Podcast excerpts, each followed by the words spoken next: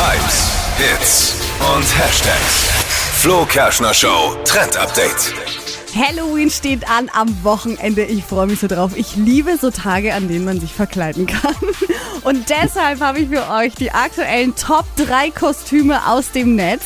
Mega angesagt ist natürlich für dieses Wochenende Squid Game. Also ist ja diese angesagte Serie gerade auf Netflix.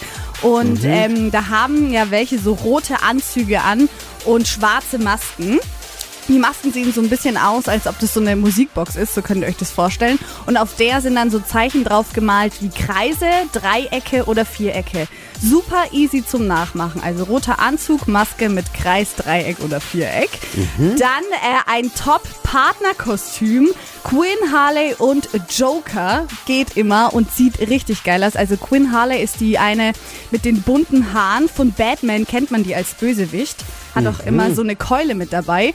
Und Joker ist der böse Clown mit den grünen Haaren, ähm, der an der Seite Ja, halt der Mond man. so groß gemalt Den ist. Joker genau. kennt man. Genau. Ja, Harley Quinn kann Genau, und ähm, die kann man eben super als Pärchenkostüm kombinieren. Und was auch mega angesagt ist jetzt für dieses Wochenende, Cruella de Vil, das ist diese böse Frau von 101 Dalmatina.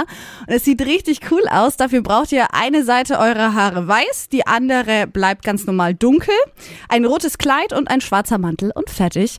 Und wie die ganzen Kostüme auch so aussehen, habe ich euch auch nochmal auf hitradio1.de gepackt. Die Top 3 Halloween-Kostüme präsentiert von Steffi.